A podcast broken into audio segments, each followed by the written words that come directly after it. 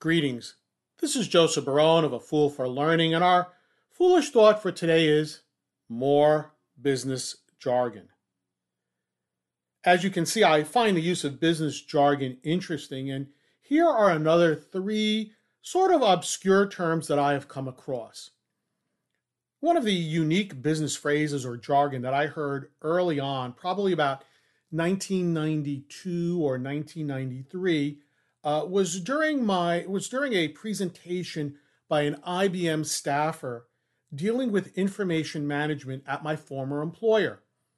In fact, it was a huge thing to have this IBM person come and spend some time with us. And during his presentation, he said, Okay, I'm going to share with you a couple of things. Open kimono for the next few minutes. Oh, and that was a new one on me. And for whatever reason, it stuck with me all of these years.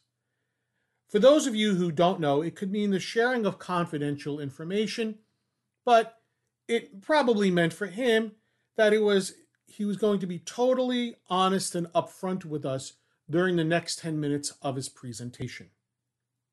Second phrase that I thought was interesting, but I didn't hear before until I was doing some, some other research, was called boil the ocean. And what boil the ocean means is, is that it is used to describe a project or action that simply wastes a lot of time. The final piece of business jargon I would like to share with you is called the flying circus.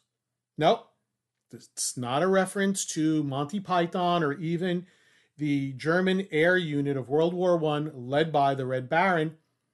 It refers to an idea that when all of the corporate bigwigs fly in to visit a branch or office or facility, they all come in at one time to visit.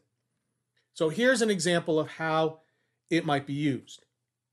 The flying circus will touch down tomorrow, so let's make sure we're ready for them. John, Mary, everything okay? Sebastian, Asha, you got everything? Great. We're all set for the flying circus.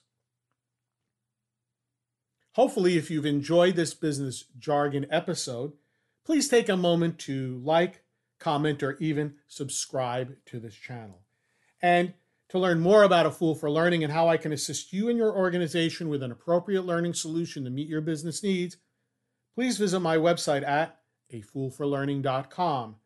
This is Joseph Barone, the CEO of A Fool for Learning, signing out. Remember, learn, perform, succeed.